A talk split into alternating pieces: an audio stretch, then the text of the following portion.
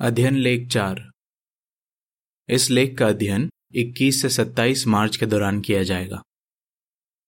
विषय, हम स्मारक में क्यों आते हैं? ये लेख लूका 22 के 19 पर आधारित है, जहाँ लिखा है, मेरी याद में ऐसा ही किया करना। गीत 20 तूने अपना अनमोल बेटा दिया। एक झलक, हमारी आशा स्वर्ग में जीने की हो या धरती पर? हर साल हम सब बेसब्री से स्मारक का इंतज़ार करते हैं। इस लेख में हम बाइबल से जानेंगे कि हम स्मारक में क्यों हाजिर होते हैं और ऐसा करने के क्या फ़ायदे हैं। पैराग्राफ एक और दो। सवाल क, हमारे जिन अजीजों की मौत हो चुकी है, हम उन्हें खासकर कब याद करते हैं? सवाल ख, अपनी मौत से एक रात पहले यीशु ने क्या किया? चाहे हमारे अपनों की मौत हुए अरसा बीत जाए फिर भी हम उन्हें नहीं भूलते। हम खासकर उन्हें उस दिन याद करते हैं, जिस दिन उनकी मौत हुई थी। यीशु हमारे लिए बहुत खास है, इसलिए हर साल हम उसकी मौत के दिनों से याद करते हैं। पूरी दुनिया से लाखों लोग भी इसमें शरीक होते हैं। हम यीशु की मौत का स्मारक इसलिए मनाते हैं, क्योंकि उसने हमें पाप और मौत से छुड़ाने के लिए अपनी जान फिरौती के तौर पर दे दी। यही नहीं, यीशु भी चाहता था कि उसके चेले उसकी मौत का दिन याद रखें। इसलिए अपनी मौत से एक रात पहले उसने एक खास भोज की शुरुआत की और अपने चेलों को आज्ञा दी, मेरी याद में ऐसा ही किया करना। लूका बाईस का उन्नीस। फुटनोट। बाइबल के दूसरे अनुवादों में इन शब्दों को इस तरह लिखा गया है। मेरे स्मरण के लिए यही किया करो। हिंदी ओवी। और ये मेरी स्मृति में किया करो। वाल्द बुल के अनुवाद। फुटनोट समाप्त। पैराग्राफ तीन, सवाल, इस लेख में हम क्या जानेंगे? यीशु की मौत का स्मारक मनाने वालों में से कुछ लोग अभिषिक्त मसीह हैं, यानी उन्हें स्वर्ग में जीने की आशा है। लेकिन ज़्यादातर लोगों की आशा धरती पर जीने की है। इस लेख में हम जानेंगे कि ये दोनों समूह के लोग हर साल स्मारक क्यों मनाते हैं। हम ये भी जानेंगे कि स्मारक में आने से हमें क्या फ़ायदे होते हैं। आइए सबसे पहले ये जानें कि अभिषिक्त मसीही स्मारक में क्यों आते हैं। अभिषिक्त मसीही क्यों हाजिर होते हैं? पैराग्राफ चार। सवाल, अभिषिक्त मसीही स्मारक में रोटी और दाक मदिरा क्यों लेते हैं? हर साल अभिषिक्त मसीही स्मारक की रोटी खाने और दाक मदिरा पीने के लिए स्मारक में हाजिर होते हैं। क्यों? इसका जवाब जानने के लिए आइए गौर करें कि यीशु की मौत से एक रात पहले क्या हुआ था। फसा मनाने के बाद यीशु ने एक भोज की शुरुआत की जिसे प्रभु का संध्या भोज कहा जाता है। उसने अपने ग्यारह वफादार चेलों को रोटी और दाक मदिरा दी और कहा कि वो उसे खाएँ और पिए। यीशु ने उनके साथ दो करार किए, नया करार और राज का करार। इन करारों की वजह से एक लाख चौवालीस हज़ार इंसानों को स्वर्ग में राजा और याजक बनने का मौका मिला है। इसलिए स्मारक के दिन रोटी और दाक मदिरा सिर्फ़ वो लोग लेते हैं जिन्हें स्वर्ग जाने की आशा है। पैराग्राफ पाँच। सवाल? अभिषिक्त मसीही अपनी आशा के बारे में क्या जानते हैं? अभिषिक्त मसीही एक और वजह से स्मारक में हाजिर होते हैं। स्मारक में आकर वो अपनी आशा के बारे में सोच पाते हैं। उन्हें एक लाजवाब आशा मिली है। यह हुआ उन्हें स्वर्ग में अमर जीवन और अनश्वर शरीर देगा। वो यीशु और जो अभिषिक्त मसीही स्वर्ग जा चुके हैं, उनके साथ मिलकर सेवा कर पाएँगे और यहोवा को अपनी आँखों से देख पाएँगे। अभिषिक्त मसीही जानते हैं कि उन्हें यह ज़िंदगी तभी मिलेगी जब वो आखिरी सांस तक वफादार रहेंगे।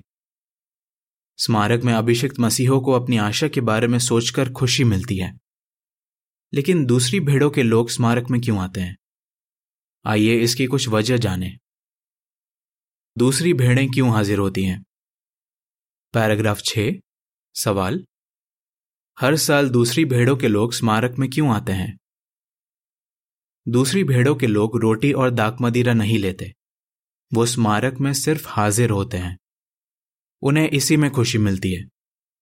सन 1938 में उन्हें पहली बार स्मारक में बुलाया गया था। एक मार्च 1938 की अंग्रेज़ी प्रहदुर्ग में बताया गया था, दूसरी भेड़ों को भी इस सभा में आना चाहिए और देखना चाहिए कि स्मारक कैसे मनाया जाता है। ये उनके लिए भी खुशी का मौका है। जिस तरह शादी में आकर मेहमानों को खुशी मिलती है उसी तरह स्मारक में आकर दूसरी भेड़ों के लोगों को खुशी मिलती है। पैराग्राफ सात। सवाल? दूसरी भेड़ों के लोगों को स्मारक का भाषण सुनना क्यों पसंद है? अभिषिक्त मसीहों की तरह दूसरी भेड़ों के लोग भी स्मारक में अपनी आशा के बारे में सोच पाते हैं। स्मारक के भाषण में इस बात पर ध्यान दिया जाता है कि यीशु और उसके साथी राजा हज़ार साल के राज के दौरान इंसानों के लिए क्या क्या करेंगे। वो इस धरती को एक खूबसूरत फिरदौस बना देंगे और इंसानों को धीरे धीरे परिपूर्ण बनाएँगे। जब स्मारक में दूसरी भेड़ों के लोग यशया पैंतीस के पाँच और छह, अध्याय पैंसठ के इक्कीस से तेईस और प्रकाशित वाक्य 21 के तीन और चार जैसी भविष्यवाणियों के बारे में कल्पना करते हैं तो उनके चेहरे खुशी से खिल उठते हैं। उनकी आशा और भी ज़्यादा पक्की हो जाती है और उनका इरादा मज़बूत हो जाता है कि वो यहोवा की सेवा करते रहेंगे। पैराग्राफ आठ। सवाल? दूसरी भेड़ों के लोग और किस वजह से स्मारक में आते हैं? दूसरी भेड़ों के लोग एक और वजह से स्मारक में आते हैं। वो अभिषेक मसीहों से प्यार करते हैं और उनका साथ देना चाहते हैं। बाइबल में इस बारे में भविष्यवाणी की गई थी कि उनके बीच गहरा रिश्ता होगा। आइए कुछ भविष्यवाणियों पर ध्यान दें। पैराग्राफ नौ। सवाल? जकरिया आठ के तेईस की भविष्यवाणी से दूसरी भेड़ों और अभिषिक्त मसीहों के रिश्ते के बारे में क्या पता चलता है?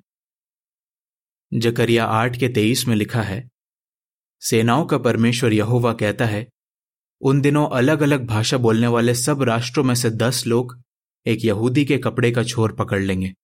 हाँ, वो उसका छोर पकड़कर कहेंगे, हम तुम्हारे साथ चलना चाहते हैं, क्योंकि हमने सुना है, परमेश्वर तुम्हारे साथ है।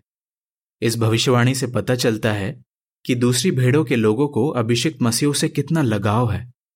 यहाँ एक यहूदी और तुम्हारे अभिषिक्त मसीहों को कहा गया है और अलग अलग भाषा बोलने वाले सब राष्ट्रों में से दस लोग दूसरी भेड़ों के लोगों को कहा गया है।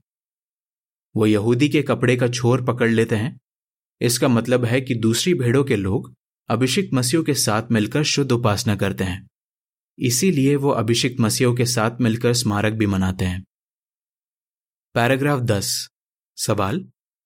यहोवा ने यहेजेकेल सैंतीस के पंद्रह से उन्नीस, चौबीस और पच्चीस में दी भविष्यवाणी कैसे पूरी की? यहजेकेल सैंतीस के पंद्रह से उन्नीस में लिखा है, यहोवा का संदेश एक बार फिर मेरे पास पहुँचा। उसने मुझसे कहा, इंसान के बेटे, एक छड़ी ले और उस पर यह लिख। यहूदा के लिए और इसराइल के लोगों के लिए जो उसके साथ हैं। फिर एक और छड़ी ले और उस पर यह लिख, एप्रेम की छड़ी, यूसुफ के लिए और इसराइल के पूरे घराने के लिए जो उसके साथ है। फिर उन छड़ियों को एक दूसरे के पास ला, ताकि वो दोनों तेरे हाथ में जुड़कर एक छड़ी बन जाएँ। जब तेरे लोग तुझसे कहेंगे, क्या तू हमें नहीं बताएगा कि इन सब बातों का क्या मतलब है? तो तू उनसे कहना, सारे जहान का मालिक यहोवा कहता है मैं एपरेम के हाथ से यूसुफ की छड़ी लूँगा और इसराइल के सभी गोत्रों को लूँगा जो यूसुफ के साथ हैं, और उन्हें यहूदा की छड़ी से जोड़ दूँगा, और दोनों को एक ही छड़ी बनाऊँगा, और वो मेरे हाथ में एक छड़ी बन जाएँगे। और आयत चौबीस और पच्चीस में लिखा है, मेरा सेवक दावेद उनका राजा होगा, और उन सब का एक ही चरवाहा होगा। वो मेरे न्याय सिद्धांतों को मानेंगे और मेरी विधियों का सख्ती से पालन करेंगे। वो उस देश में बसेंगे जो मैंने अपने सेवक याकूब को दिया था, और जहाँ तुम्हारे बाप दादे रहते थे। वो और उनके बच्चे और नाती पोते सदा उसमें बसे रहेंगे, और मेरा सेवक दाविद सदा के लिए उनका प्रधान बना रहेगा। इन आयतों से पता चलता है कि अभिषिक्त मसीहों और दूसरी भेड़ों के लोगों के बीच अटूट एकता है। भविष्यवाणी में दो छड़ियों का ज़िक्र है। एक छड़ी यहूदा के लिए है, जिस गोत्र से इसराइल के राजा चुने गए थे। और दूसरी, एपरेम के लिए। यहूदा की छड़ी उन लोगों को दर्शाती है, जिन्हें स्वर्ग में जीने की आशा है, और एप्रेम की छड़ी उन्हें, जिन्हें धरती पर जीने की आशा है। भविष्यवाणी के मुताबिक यहोवा इन दोनों छड़ियों को एक ही छड़ी बनाएगा, यानी इन दोनों समूहों को एक कर देगा। वो साथ मिलकर एक राजा, यानी यीशु के अधीन सेवा करेंगे। हर साल जब अभिषिक्त मसीही और दूसरी भेड़ों के लोग स्मारक में आते हैं तो वो अलग अलग समूह के तौर पर नहीं, बल्कि एक झुंड के तौर पर हाजिर होते हैं, जिसका एक चरवाहा है। योहन्ना दस का सोलह। पैराग्राफ ग्यारह। सवाल। मत्ती 25 के 31 से 36 और 40 में बताई भेड़ें मसीह के भाइयों का साथ किस तरह देती हैं? मत्ती 25 के 31 से 36 में लिखा है, जब इंसान का बेटा पूरी महिमा के साथ आएगा और जब स्वर्गदूत उसके साथ होंगे तब वो अपनी शानदार राजगद्दी पर बैठेगा और सब राष्ट्रों के लोग उसके सामने इकट्ठे किए जाएँगे। तब वो लोगों को एक दूसरे से अलग करेगा, ठीक जैसे एक चरवाहा भेड़ों को बकरियों से अलग करता है। वो भेड़ों को अपनी दाई तरफ़ करेगा, मगर बकरियों को बाई तरफ़। इसके बाद राजा उन लोगों से जो उसके दाई तरफ़ है कहेगा, मेरे पिता से आशीष पाने वालों, आओ। उस राजा के वारिस बन जाओ जो दुनिया की शुरुआत से तुम्हारे लिए तैयार किया गया है। इसलिए कि मैं भूखा था और तुमने मुझे खाना दिया। मैं प्यासा था और तुमने मुझे पानी पिलाया। मैं अजनबी था और तुमने मुझे अपने घर ठहराया। मैं नंगा था और तुमने मुझे कपड़े दिए। मैं बीमार पड़ा और तुमने मेरी देखभाल की। मैं जेल में था और तुम मुझसे मिलने आए। और आयत चालीस में लिखा है, तब राजा उनसे कहेगा, मैं तुमसे सच कहता हूँ। कि जो कुछ तुमने मेरे इन छोटे से छोटे भाइयों में से किसी एक के साथ किया, वो मेरे साथ किया। यीशु की मिसाल में बताई भेड़ें, वो नेक लोग हैं जिन्हें धरती पर हमेशा तक जीने की आशा है। यानी दूसरी भेड़ों के वो लोग जो आज ज़िंदा हैं। वो दुनिया भर में प्रचार और चेला बनाने के काम में मसीह के भाइयों का साथ देते हैं। पैराग्राफ बारह और तेरह। सवाल दूसरी भेड़ों के लोग और किन तरीकों से मसीह के भाइयों का साथ देते हैं? हर साल स्मारक के कुछ हफ़्ते पहले पूरी दुनिया में एक अभियान चलाया जाता है। दूसरी भेड़ों के लोग इस अभियान में हिस्सा लेते हैं और दिलचस्पी रखने वाले लोगों को स्मारक में बुलाते हैं। इस तरह वो मसीह के भाइयों का साथ देते हैं। हालाँकि कई मंडलियों में अभिषिक्त मसीह नहीं है। फिर भी दूसरी भेड़ों के लोग स्मारक मनाते हैं और रोटी और दाक मदिरा का इंतज़ाम करते हैं। इस तरह मसीह के भाइयों का साथ देकर उन्हें बहुत खुशी मिलती है। वो जानते हैं कि जब वो उनका साथ देते हैं तो वो एक तरह से यीशु का साथ देते हैं। स्मारक में हाजिर होने की और भी वजह है। आइए इस बारे में जानें। कुछ और जानकारी। क्या आप तैयार हैं? स्मारक से पहले। स्मारक में लोगों को बुलाने के लिए अभियान में बढ़ चढ़कर हिस्सा लीजिए। एक सूची बनाइए कि आप किन लोगों को बुलाना चाहते हैं। क्या आप मार्च और अप्रैल के महीने में सहयोगी पाइनियर सेवा कर सकते हैं? क्यों ना आप इस बारे में प्रार्थना करें। स्मारक, फिरौती और यहोवा और यीशु के प्यार के बारे में लेख पढ़िए। उदाहरण के लिए, आप यहोवा के करीब आओ, किताब के अध्याय चौदह और तेईस और मेरा चेला बन जा और मेरे पीछे होले, किताब का अध्याय सत्रह पढ़ सकते हैं। रोज़ाना बाइबल वचनों पर ध्यान दीजिए मेदी, स्मारक से जुड़ी आयतें पढ़िए। धरती पर यीशु के आखिरी हफ़्ते, उसकी मौत और उसके ज़िंदा होने के बारे में पढ़िए और मनन कीजिए। स्मारक की शाम। जल्दी आकर नए लोगों का और निष्क्रिय भाई बहनों का स्वागत कीजिए। भाषण को ध्यान से सुनिए। जब आयत का ज़िक्र हो तो उन्हें अपनी बाइबल में खोलकर पढ़िए। स्मारक के बाद किसी नए व्यक्ति से बात करने की कोशिश कीजिए। अगर वो कुछ पूछता है तो उसका जवाब दीजिए। उसे दिलचस्पी हो तो बाद में जाकर उससे मिलिए या किसी और से कहिए। स्मारक के बाद, दिलचस्पी रखने वालों से मिलिए और खुशी से जिए हमेशा के लिए ब्रोशर से अध्ययन शुरू करने की कोशिश कीजिए। वापस लेख पर, स्मारक में हाजिर होने की और भी वजह। पैराग्राफ चौदह, सवाल, यहोवा और यीशु के प्यार का सबसे बड़ा सबूत क्या है? हम यहोवा और यीशु का एहसान मानते हैं। यहोवा ने हमारे लिए बहुत कुछ किया है, जिनसे पता चलता है कि वो हमसे प्यार करता है। उसके प्यार का सबसे बड़ा सबूत है कि उसने अपना इकलौता बेटा हमारी खातिर कुर्बान कर दिया। यीशु भी हमसे बहुत प्यार करता है, इसलिए उसने खुशी खुशी हमारी खातिर अपनी जान दे दी। हम यहोवा और यीशु का यह एहसान कभी नहीं चुका सकते। लेकिन हम जिस तरह अपनी ज़िंदगी जीते हैं, उससे दिखा सकते हैं कि हम उनका एहसान मानते हैं। स्मारक में हाजिर होकर भी हम उनका एहसान मान सकते हैं और उन्हें जता सकते हैं कि हम उनसे प्यार करते हैं। पैराग्राफ पंद्रह। सवाल? अभिषिक्त मसीही और दूसरी भेड़ों के लोग फिरौती को अनमोल क्यों समझते हैं? हम फिरौती को अनमोल समझते हैं। अभिषिक्त मसीहों के लिए फिरौती बहुत अनमोल है, क्योंकि इसी की वजह से उन्हें लाजवाब आशा मिली है। वो फिरौती पर विश्वास करते हैं इसलिए यहोवा ने उन्हें नेक ठहराया है और अपने बेटों के नाते गोद लिया है। दूसरी भेड़ों के लोग भी फिरौती को अनमोल समझते हैं। फिरौती पर विश्वास करने की वजह से वो परमेश्वर की नज़र में शुद्ध रह पाते हैं और उसकी पवित्र सेवा कर पाते हैं। इतना ही नहीं, उन्हें महासंकट से निकलने की आशा मिली है। प्रकाशित वाक्य सात का तेरह से पंद्रह। हर साल जब अभिषिक्त मसीही और दूसरी भेड़ों के लोग स्मारक में हाजिर होते हैं तो ये यीशु के बलिदान के लिए एहसान जताने का उनका एक तरीका होता है। पैराग्राफ 16 सवाल, हम और किस वजह से स्मारक में हाजिर होते हैं? हम यीशु की आज्ञा मानना चाहते हैं। जिस रात यीशु ने स्मारक की शुरुआत की, उसने आज्ञा दी, मेरी याद में ऐसा ही किया करना। पहला कुरिंथियों ग्यारह का तेईस और चौबीस। हम सब यीशु की ये बात मानना चाहते हैं फिर चाहे हमारी आशा स्वर्ग में जीने की हो या धरती पर। स्मारक में आने के फ़ायदे। पैराग्राफ सत्रह। सवाल, स्मारक में हाजिर होने से हम यहोवा के और करीब कैसे आ पाते हैं? हम यहोवा के और करीब आ पाते हैं। जब हम स्मारक में आते हैं तो हम सोच पाते हैं कि यहोवा ने हमें कितनी बड़ी आशा दी है और वो हमसे कितना प्यार करता है।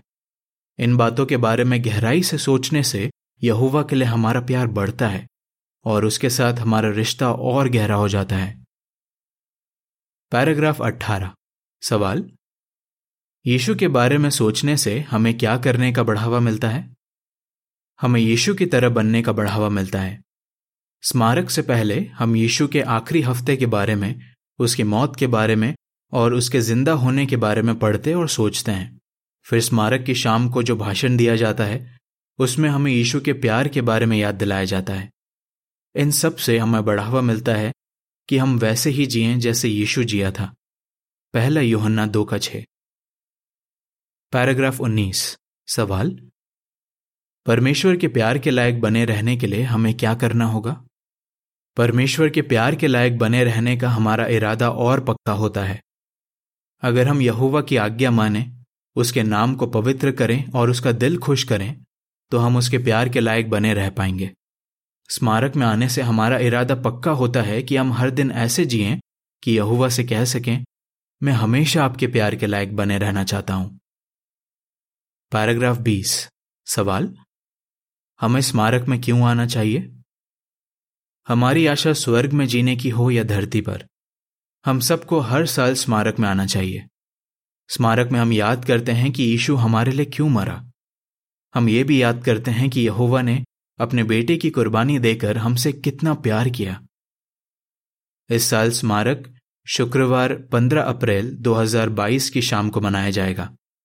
हम यहोवा और यीशु से बहुत प्यार करते हैं।